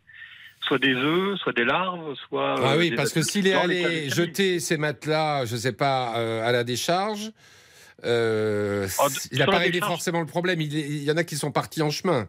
Non, oui, c'est vous pouvez vous pouvez semer si vous n'avez pas hermétisé votre matelas euh, dans la cage d'escalier. Vous avez automatiquement un risque potentiel de contaminer les étages inférieurs, voire par le biais de l'ascenseur, etc. Donc c'est un, un phénomène chez nous qui euh, qui, qui coûte très cher, hein, puisque c'est quelquefois des dizaines de milliers d'euros qu'il faut euh, qu'il faut mettre en, en, en jeu pour pouvoir assainir un, un immeuble. On fait on utilise les euh, diagnostics canins. C'est ça. Donc là, une équipe arrive avec des chiens. Oui, et là, et euh, malheureusement, enfin, l'efficacité euh, du diagnostic dépend aussi de la bonne volonté des gens d'ouvrir leur logement. Et euh, lorsque nous avons nous un, un logement qui euh, pour lequel un locataire déclare avoir euh, euh, d'avoir présence potentielle de punaises de lit, systématiquement on demande nous à ce qu'il y ait un diagnostic qui soit fait en croix, des logements en droite-gauche, dessus-dessous, parce que potentiellement il peut y avoir une contamination qui vient du dessus, du dessous ou euh, d'un appartement voisin. Et toute la difficulté, c'est de pouvoir rentrer. Et lorsque on peut rentrer, on a maximum de chances pour pouvoir euh, efficacement, par le froid, la congélation hein, pour les vêtements, ou par le chaud, on fait monter les, la température dans les appartements à plus de 50 degrés pour tout cramer. Oh c'est très intéressant ce que vous nous dites, Alexandre. et on s'est et on s'est on s'est aperçu qu'on arrivait aussi à cramer les cafards. Donc voilà, c'est. Ouais. euh, Est-ce que vous pouvez rester avec nous parce que euh, bon, vous êtes le professionnel euh, du dossier et, et j'aimerais bien qu'on en parle encore un petit peu avec vous, avec Nadine qui nous appelle, avec d'autres auditeurs, parce que euh, bah voilà, un Français sur dix aujourd'hui est concerné par les punaises de lit et visiblement quand on les a, c'est pas évident de s'en débarrasser. À tout de suite sur RTL. Jusqu'à 14h30, Les auditeurs ont la parole sur RTL. Vincent Parisot. Jusqu'à 14h30, Les auditeurs ont la parole sur RTL. Vincent Parisot. Et l'un des dossiers du jour, c'est le fléau des punaises de lit. Euh, L'ANSES, l'agence de sécurité sanitaire, annonce que plus d'un foyer sur dix est touché en France, euh, que c'est très difficile de, de s'en débarrasser, que ça coûte très cher. Par exemple, pour les bailleurs sociaux, hein, euh, des, des- des centaines de milliers d'euros. Vous nous le disiez, euh, Alexandre, vous en occupez, vous, euh, vous travaillez chez un, un- un bailleur euh, parisien. Euh, pour un pour un particulier, euh, faire venir une équipe canine, euh, traiter son appartement, ça, ça, ça coûte combien? Bah, tout dépend. Nous, on a des tarifs négociés euh, puisqu'on marche euh, essentiellement avec des marchés, donc euh, c'est si on certainement passe, moins cher. ouais, mais si on passe pas par des tarifs négociés? Bon, j'ai envie de dire, vous en avez pour euh, 150, entre 150 et des- 300 euros. Ah bah, Donc, c'est- euh, pas si cher que ça parce que euh, le, le, le- l'ANSES dit que ça coûte quand même en moyenne euh, le traitement c'est plus de 800 euros. Bah après, tout dépend du traitement que vous allez réaliser. Euh, le- les traitements chimiques, bon, ils sont, ils sont prouvés, mais il y en a beaucoup maintenant qui sont interdits. euh, et puis, je vous, je vous rappelle que la bestiole évolue et qu'elle s'adapte sur les, sur les traitements. Elle Par résiste de plus en plus? Par contre, la chaleur et le froid, ça, elle en a horreur. Hmm. Donc la chaleur, quand on, euh, on utilise, euh, par exemple, un, un balai vapeur, Ouais. ça peut être efficace dans la durée. Hmm. Si on nettoie euh, régulièrement son, son logement. Ouais. Par contre, lorsque l'on a des literies, des sommiers, euh, lorsqu'on a un appartement avec euh, du plancher bois, Ouais. C'est là où on arrive sur de la difficulté, c'est que la bestiole rentre euh, vraiment se nicher Hmm. et dans le plancher, et là il faut véritablement complètement hermétiser son plancher, voire le démonter. Et si on est sur et non si on est sur un, un dé- un démantèlement du, euh, du plancher, il faut déjà trouver l'entreprise qui va accepter d'intervenir en milieu avec des punaises de lit, parce que euh, hors de question que les gars se contaminent. Bah oui. Donc, vous voyez Voilà. aussi cette Ouais, difficulté-là. euh, restez, Ale- Alexandre, restez. Euh, Nadine, Nadine euh, veut intervenir. Euh, Ça vous est arrivé quand, Nadine C'est? Oui, bonjour. Bonjour. Euh, il y a quelques années, il y a 4-5 ans à peu près, la Ouais. chambre de mon fils, alors là, en en plus, il est très, euh, très fragile euh, au niveau des, des insectes et tout ça. Ouais. Et on a essayé les bombes, on a tout essayé, il n'y avait rien à faire. Et donc, je suis allée sur Internet, Mhm. euh, sur les bons vieux trucs de grand-mère. Bon, Ouais. j'ai la chance, on, a, on vit à la campagne. Ah, très bien. Vous n'êtes pas en milieu urbain. Non, non, euh, pas, pas très loin, mais euh, en race campagne. Mhm. Et donc, euh, j'ai lu que les fans de tomates euh, éradiquaient les punaises de lit. Donc, Les fans de tomates, oui, d'accord. Ouais. Et donc, euh, j'ai la chance aussi de pouvoir euh, faire un potager. J'avais beaucoup de tomates et c'était le moment d'éclaircir un peu. Donc, j'ai coupé toutes les fans de tomates et on a répandu ça sur le sol, le sommier, le matelas. Bon, j'ai lavé le linge, évidemment, de, de lit. Je n'ai pas fait les armoires. On a fermé la, la chambre pendant 3-4 jours. Il a pu dormir ailleurs. Ouais. Et euh, quand les fans se sont retrouvés euh, vraiment, euh, bah, on va dire fanés, quoi, Ouais. on a tout ramassé, un bon coup d'aspirateur, ça n'est jamais revenu. Bon, bah tant mieux. C'est pas pour ça que ça marche à tous les coups, hein, j'imagine, les fans de tomates, Alexandre, mais ça, c'est le remède de, de grand-mère. Est-ce que vous On y- n'a pas en stock, oui. Comment, Alexandre? On a- Nous n'avons pas ça en Ouais, stock. ouais. Mais on Ouais, parle aussi, là- par exemple, de l'efficacité des clous de girofle pour les, pour les éloigner. Ça aussi, vous n'y croyez pas trop peut- alors peut-être, euh, tout dépend du niveau d'infestation. Hmm. Euh, la bestiole encore va se nicher dans les endroits où potentiellement euh, elle va, euh, elle- comme elle craint le chaud ou plus ou moins la lumière, euh, elle va donc aller se nicher euh, dans les prises électriques. Elle va se nicher dans euh, dans les goulottes qui sont accessibles. Donc c'est là où euh, il faut aussi sécuriser ses euh, ceinturer avec euh, avec un produit, un mastic pour éviter qu'il y ait tout passage.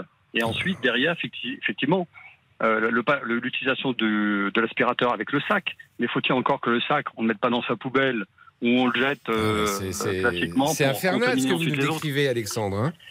Ça peut, être, ça peut vite devenir infernal, surtout quand euh, on a une contamination qu'on revoit sur des cages d'escalier. Et c'est que c'est là où on se dit, on dépense énormément de sous, Mmh. on connaît, on sait la souffrance parce que c'est une véritable souffrance euh, pour les locataires euh, qui, euh, qui subissent, qui subissent ça. Il y a des gens qui déménagent à cause de ça, euh, Alexandre? Euh. On peut avoir potentiellement des demandes de, des demandes d'échange, mais dans ces cas-là, euh, si vous êtes potentiellement euh, Parce si que ça peut pourrir la vie. Hein. Oui, oui, mais si vous si vous avez euh, si vous avez des bestioles, enfin que vous avez des punaises de lit, euh, il faudra automatiquement tout traiter par la chaleur avant euh, avant de faire un déménagement pour Mmh. pas véhiculer vers un autre endroit ces euh, ces, Mmh. ces bestioles. Voilà, c'est effectivement assez technique, c'est très intéressant. On a des prestataires euh, qui se démènent là-dessus, Euh, mais bon, euh, j'ai envie de dire. euh, avant, on ne connaissait pas les. pu- Enfin, Ouais, c'est vrai qu'on n'en parlait pas. On en parle vraiment beaucoup. On utilise de moins en moins de moins en moins de produits toxiques. Ouais. Effectivement, c'est bien pour la nature, mais pour l'homme, c'est un inconvénient. Alors euh, voilà, c'est.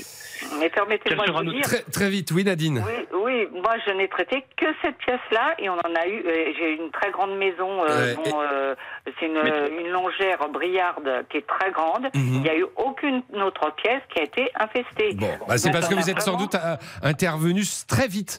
Voilà, Euh, donc et- les de tomates, euh, Ouais. ça a été radical et Mm. j'ai pas eu à sortir le linge, à laver le linge, à. Bah, tant mieux, tant mieux, tant mieux, tant mieux pour Voilà, vous. Hein, C'était c'est- radical, Ah, ah, franchement, et en plus écologique. Eh ben très bien. Bon témoignage. Visiblement, euh, c'est pas toujours aussi simple euh, de s'en débarrasser. On a, on a, on remercie beaucoup Alexandre, euh, professionnel de ce, de cette question. Yves qui est intervenu et Nadine qui les a fait fuir ces punaises de lit avec ses fans de tomates. Euh, on marque une courte pause, on s'informe dans un instant avec Rachel Sadodine, on va peut-être faire un petit tour sur la route du Tour, c'est le cas de le dire, et on vous retrouve au 32-10 dans un instant. Bien justement, je pense qu'on va aussi parler cyclisme. Suivez RTL en vidéo sur l'appli RTL. RTL. Il est 14h. Et voici Rachel Sadodine qui vient nous informer. Rachel. 17e étape euh, du Tour de France cet après-midi et après un, un contre-la-montre impressionnant hier, les coureurs vont devoir franchir le très exigeant col de la Lose aujourd'hui. Direction tout de suite la grande boucle. RTL. Tour de France 2023. Nicolas Georgerot, vous êtes l'un des envoyés spéciaux de RTL sur le Tour de France. Les coureurs, ils sont partis de Saint-Gervais-Mont-Blanc il y a maintenant une heure et demie, direction Courchevel et actuellement à 110 km de l'arrivée dans l'ascension euh, du Cormet de Roseland, col euh, magnifique, euh, début d'étape vraiment très esthétique, le col des saisies, le Cormet de, Roseland à environ 13 km du sommet de ce deuxième col de la journée. Et il y a un mini peloton en quelque sorte à l'avant de la course, 34 coureurs avec plusieurs Français, Madois, Pinot, Alaphilippe, Peters ou encore Guillaume Martin. On va retrouver Vincent Serrano sur la moto RTL et avec aussi du, du du beau monde. Je ne vais citer euh, que Peyo Bilbao, c'est le mieux classé au général. Oui, effectivement, Peyo Bilbao, mais vous avez aussi Simon Yates, 8 au général, Félix Gall, 10e.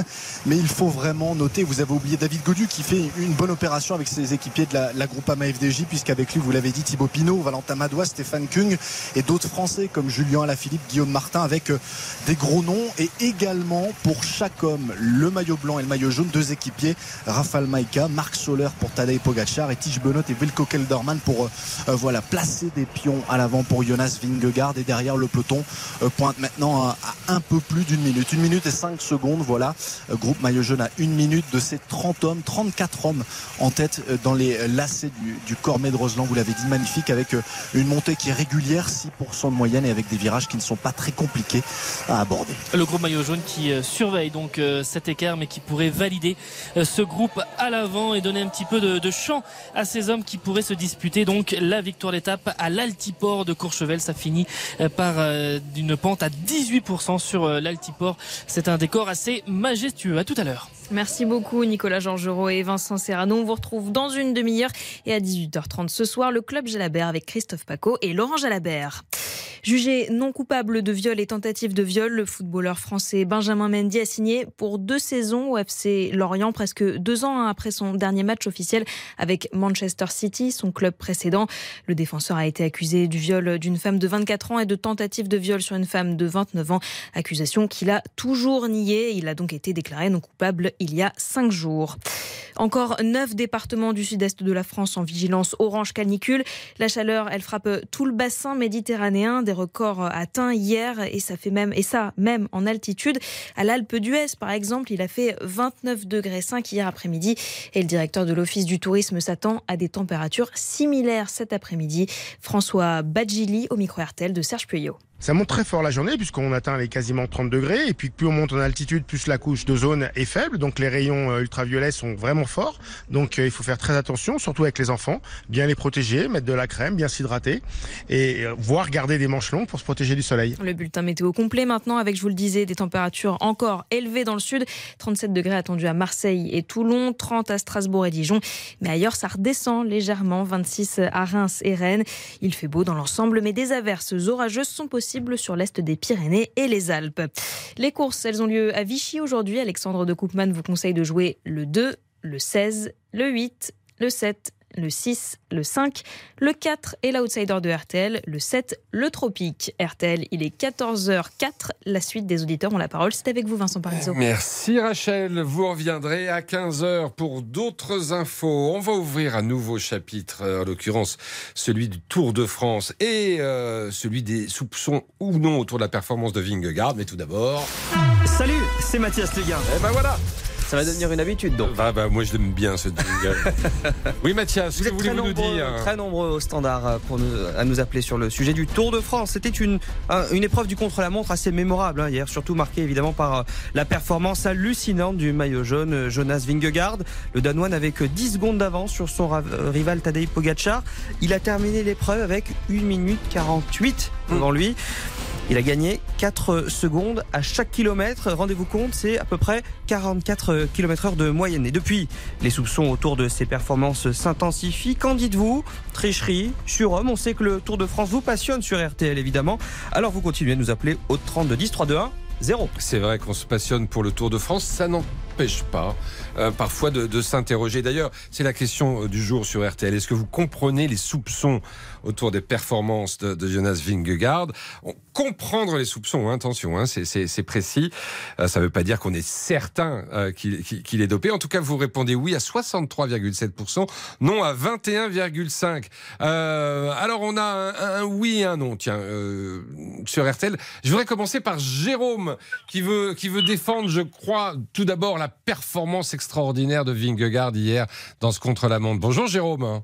Bonjour. Bienvenue sur. RTL. Ben, bon, bon- bonjour, bonjour à toute l'équipe d'RTL et puis à l'équipe du Tour parce que vit- euh, vous, vous nous faites vivre des moments qui sont euh, fabuleux. Ah, ils font un sacré boulot. Hein. Du matin, du matin, au- du matin, du matin au soir. Voilà, je suis très, très, très, très, très, très fier. Euh, et- Merci. Et c'est une performance d'exception dans la ligne de, de celui qui, pour moi, est un modèle. C'est une performance à la Bernardino, ce qu'il a fait hier. Mm. C'est Bernardino savait écraser de la même façon les contre-la-montre. Et euh, c'est une vraie performance. Et c'est un semi-échec pour Pogacar, mais un semi-échec de Pogacar. Il n'y a pas, y a pas un 48 de Débourg. Il y a autour de, je dis autour de, de, de 1,20. Pogacar. Ah oui, mais à l'arrivée, il y a une 48. Donc vous dites Oui, c'est parce qu'il a changé de vélo? Mais il perd son mécano. Le temps que son mécano lui redonne un vélo, 14 secondes. Il le pousse, il le relance, il repère 10 secondes, ça fait déjà 24 secondes. Et regardez sa fin, sa fin de contre-la-montre, son changement de vélo. Il l'a pas dit, Pogacar, mais son changement de vélo est une erreur stratégique. Hmm. C'est une erreur stratégique. Alors on a un débours autour d'une minute, ça c'est une première chose. La, la deuxième... En 22 on va- km quand même. Hein. mais non, on revient, revenez, revenez deux ans en arrière, quand Pogacar écrase le contre-la-montre de la planche des belles filles avec Roglic, on dit quelle performance. Et déjà, on soupçonne Pogacar. Mm. Cette fois-ci, on soupçonne, on soupçonne Vingegaard. Alors, il y a des soupçons, c'est ce que vous évoquiez. C'est ça, faut, attendre- faut, faut dire, attends, on- voilà, il y a des soupçons, ça ne veut pas dire qu'on condamne et que tout le monde dit, euh, voilà, il est dopé. Mais Vous savez, vous il y a- savez, quand il y a un tel écart, euh, parce que les autres, les, euh, les autres coureurs, c'est pas non plus des perdreaux de l'année, ce sont tous de grands champions. Et là, on se dit, il y a un tel écart. dites, on n'a on n'a pas, le- on n'a pas le droit d'être devant. La, la problématique, mais je pense que c'est l'état d'esprit, c'est un état d'esprit plus généralement français. Je voudrais voir la presse étrangère de ce matin. Mm. Mais euh, c'est un, un esprit plus généralement français. Être devant, vous savez, le problème de espèce de jalousie, la jalousie, c'est l'ambition des médiocres. Et, et, et, et le podium des cons. Bon, euh, parce que la réalité des choses, il est au-dessus du lot. Il est au-dessus du lot et il est dans une équipe qui est au-dessus du lot. C'est Christophe Laporte qui a très bien expliqué ça du jour où il est entré chez Jumbo Visma. Laporte, avant, il passait à peu près six mois par an chez lui. Jérôme, j'entends très bien, j'entends très bien. Euh, est- Est-ce que euh, à l'époque de Lance Armstrong, vous ne disiez pas, il est au-dessus du lot? Non, non, parce que non, mais je veux dire, la question n'est pas là. Lance Armstrong, Lance Armstrong, il écrasait les choses, il démarrait quand il voulait.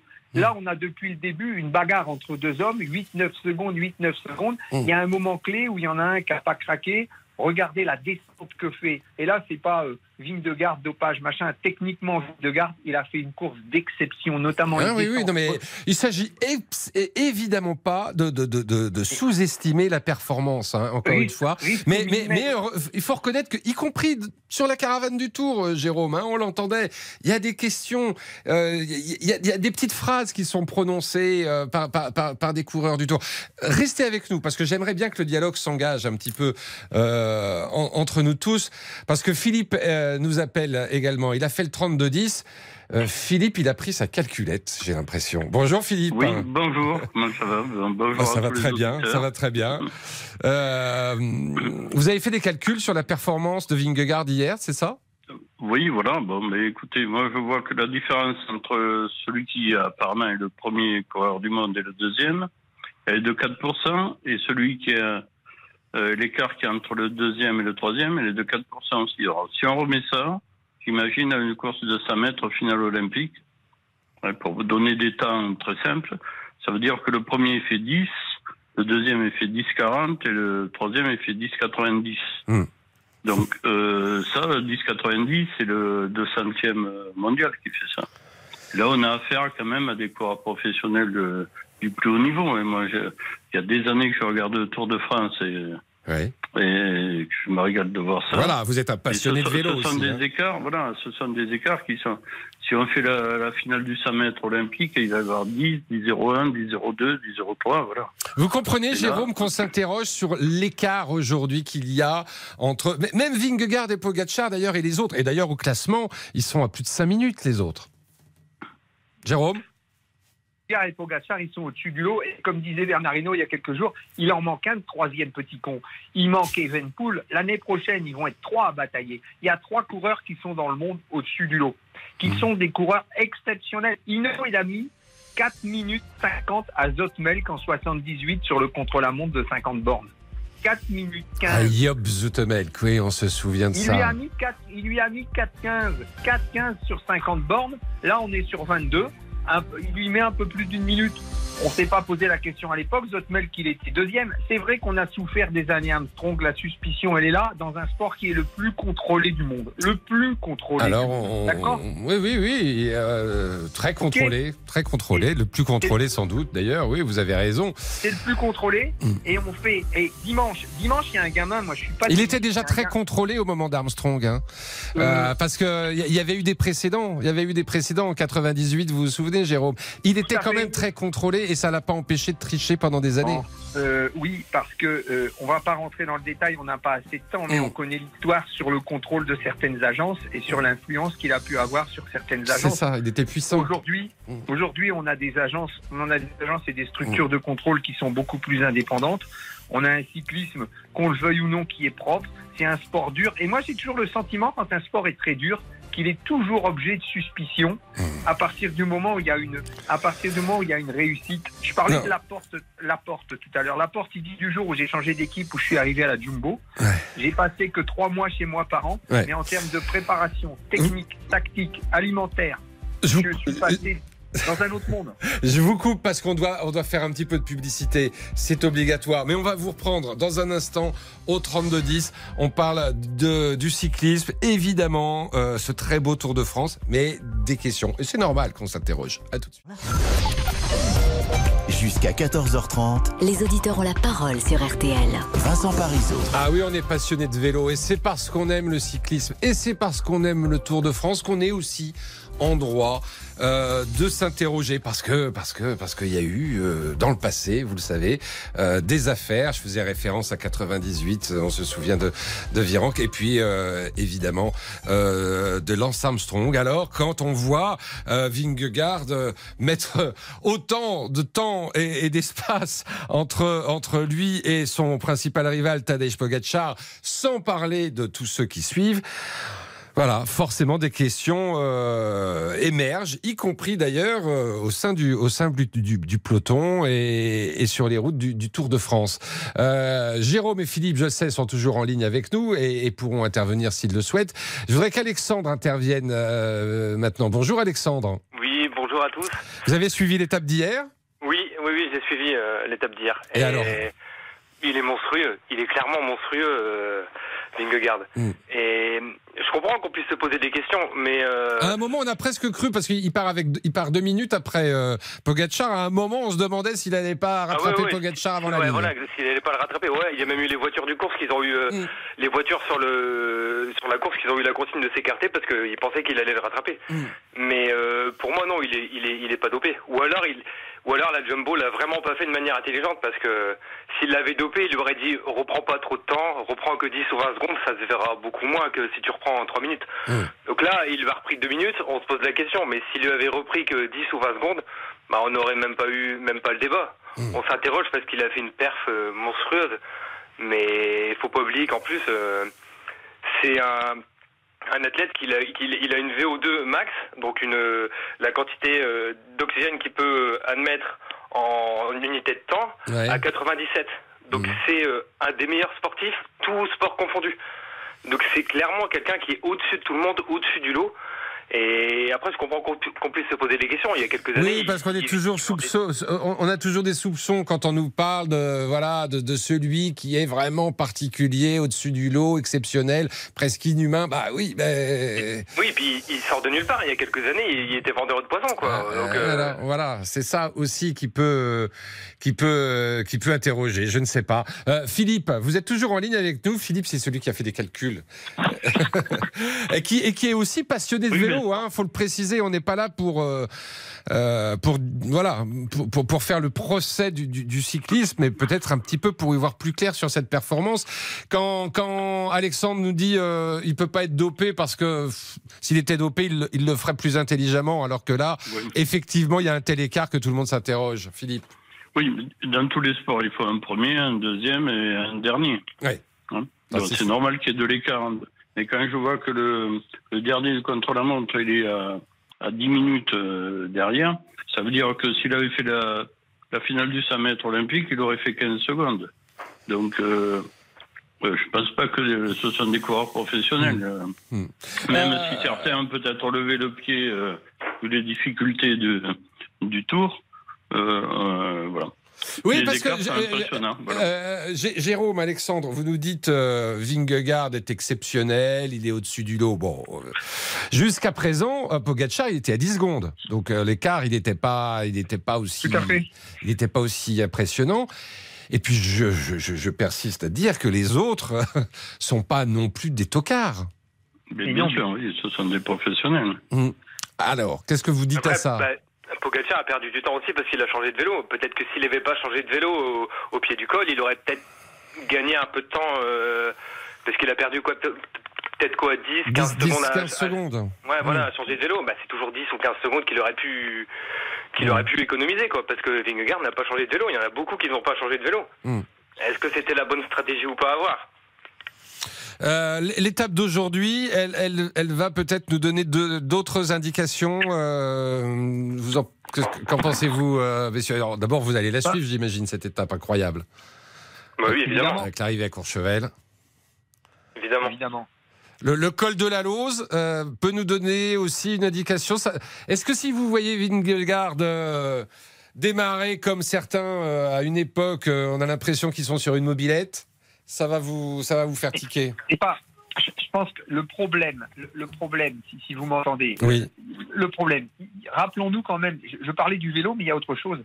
Euh, Pogacar, il a un débours de, allez, sur les deux derniers mois, 3 à 4 000 kilomètres. Dans sa préparation, à un moment donné, je crois que depuis le début du tour, il est peut-être en sur-régime, Pogacar, et qu'il est, il a mis la pression, mais qu'il faut se rappeler quand même, et son, sa performance d'hier, elle est exceptionnelle à Pogacar. Ah bah, il fait un Parce formidable contre la montre, Pendant hein. deux mois, Hmm. pendant deux mois, c'est un garçon qui pendant deux mois s'est pas entraîné normalement. Hmm. Bon, et alors peut-être qu'il démarrera aujourd'hui. Moi, je pense que la Jumbo va essayer de contrôler surtout et éviter euh, les et éviter les échappées et protéger son leader. Hmm. La Jumbo, elle a c'est un Sepkus, Sepkus leader d'une équipe avec sa propre équipe. Sepkus, il est euh, sur le podium, c'est-à-dire qu'il a dans son équipe euh, Vingegaard, un, un garçon qui peut rester avec lui pratiquement jusqu'au dernier kilomètre, qui est un excellent grimpeur. Donc aussi une équipe qui, à mon avis, est un peu meilleure, meilleure que celle de Pogacar, pas énormément, mais il y a une différence. Donc peut-être qu'il démarrera, et parce que c'est, je dis, là encore, c'est, c'est le plus fort, mais mais il n'y a rien qui nous permette de dire, regardez la descente qu'il a faite hier, Mm. millimètre. Je n'ai jamais vu une aussi belle descente depuis l'époque de Frédéric Vichot. Et ça, ça date, parce que Mm. je vieillis. Il y avait Vichot et Hinault quand ils descendaient jusqu'à 107 ou 108 km heure. Hier, il a fait une descente d'exception, Mm. comme le faisait Vincenzo Nibali. Ouais. C'est- c'est- Non mais euh, effectivement, euh, euh, rien ne nous permet aujourd'hui de porter la moindre accusation. On se fait juste euh, les relais d'un certain nombre d'interrogations euh, et c'est normal parce que quand il y a une telle performance et un tel écart, on se dit comment c'est possible? Et à partir du moment où on se dit comment c'est possible, eh bien parfois il y a des explications qui peuvent euh, être, euh, qui peuvent nous venir à l'esprit, d'autant que dans le cyclisme, voilà, on a été un peu échaudé par le passé, et je pense que vous pouvez le, le- le comprendre, messieurs. Vous êtes tous des passionnés de cyclisme, alors moi je vous invite à partir de 15h à faire le 32-10 comme vous l'avez fait pour intervenir ici, parce que si vous faites le 32-10 à partir de 15h, il est fort possible qu'on vous sélectionne pour intervenir tout à l'heure avec Laurent Jalabert dans le club Jalabert sur RTL à partir de 18h30. Et ça, ça peut être très sympa. On va marquer une courte pause et puis on va finir. Ah les doigts de pied en éventail, mesdames, messieurs, parce qu'on va parler des vacances, des stations balnéaires. Il y a la battle des stations balnéaires sur RTL. Mais oui, mais il n'y a pas que ça, la mer, pour se faire plaisir pendant les vacances. Serge, on, on sait quelque chose? Il veut nous le dire au 3210. On l'attend de pied ferme. À tout de suite. Les auditeurs ont la parole. Vincent Parisot. Les auditeurs ont la parole. Vincent Parisot. Le ciel, le soleil et la mer. Ouais, mais il n'y a pas que la mer, mon ami. Vous avez réussi à faire chanter Vincent Parisot, quoi. Bon, bah alors ça, c'est très facile. c'est très facile. Je suis très bon client, sachez-le. C'est pas une bonne nouvelle, ça. Non, c'est pas une très bonne nouvelle, ni pour la météo, ni pour les oreilles des auditeurs d'RTL, mais j'ai- du mal à me retenir, c'est comme ça. Euh, Dites-moi, cher Mathias Luguin, vous vouliez nous parler euh, de notre concours des battles? Alors ça, c'est le matin. Grande battle, les stations balnéaires. Toute la semaine, nos reporters se mobilisent pour vous faire découvrir, eh bien, selon eux, les plus belles, les plus leurs stations balnéaires préférées.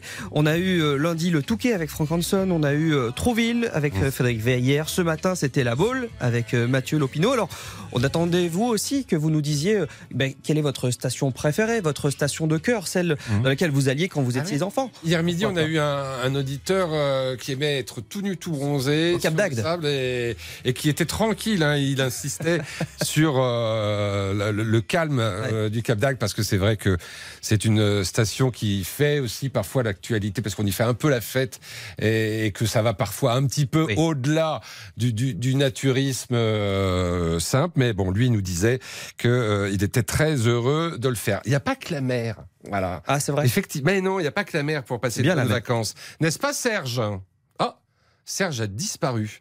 Alors ça, c'est un petit souci parce que euh, on est en train de, de le rappeler, Serge. Euh, pourquoi? Parce que non, je dis c'est un petit souci parce que là, il était le seul en ligne euh, et donc forcément, mis à part Vous avez parlé de la mer vous, et c'est pour ça, il en a eu marre. Il y a le ciel, le soleil et la mer. Le- euh, à part ça, on aura du mal. Euh, Serge nous appelle de la ville du Bois.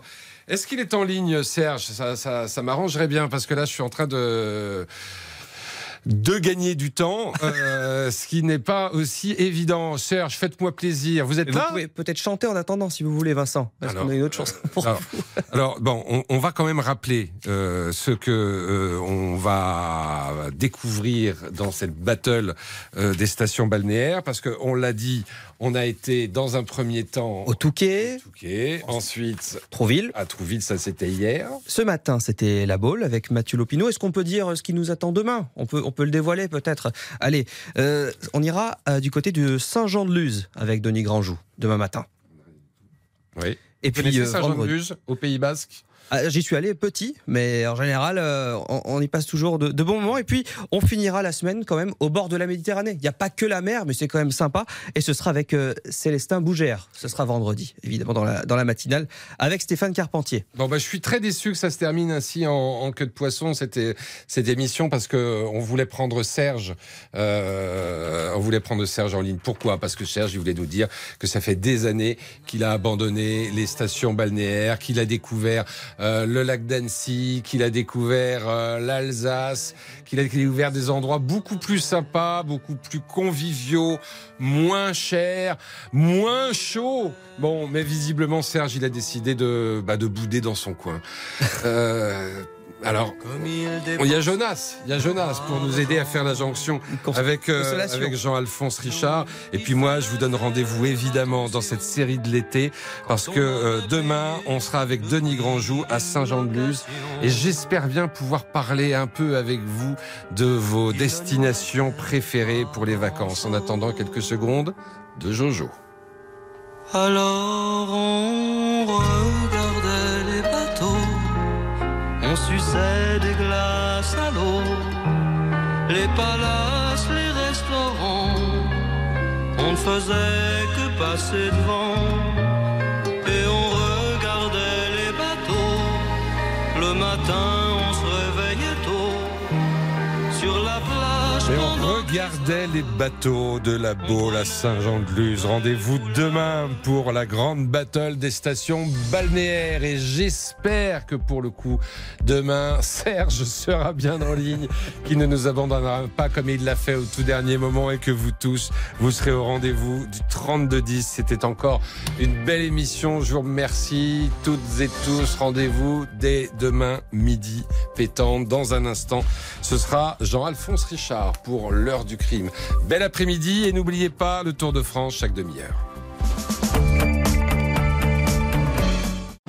Bonjour, c'est Ophélie Meunier. Le journal inattendu sur RTL. Chaque samedi, retrouvons-nous pendant une heure en direct sur RTL à 12h30 pour le journal inattendu. Les informations du jour avec les reportages éclairants de la rédaction et un invité qui nous livre son regard sur l'actualité. Le journal inattendu, c'est tous les samedis en direct à 12h30 sur RTL. Vous avez manqué une émission? Retrouvez-la sur rtl.fr et l'application RTL.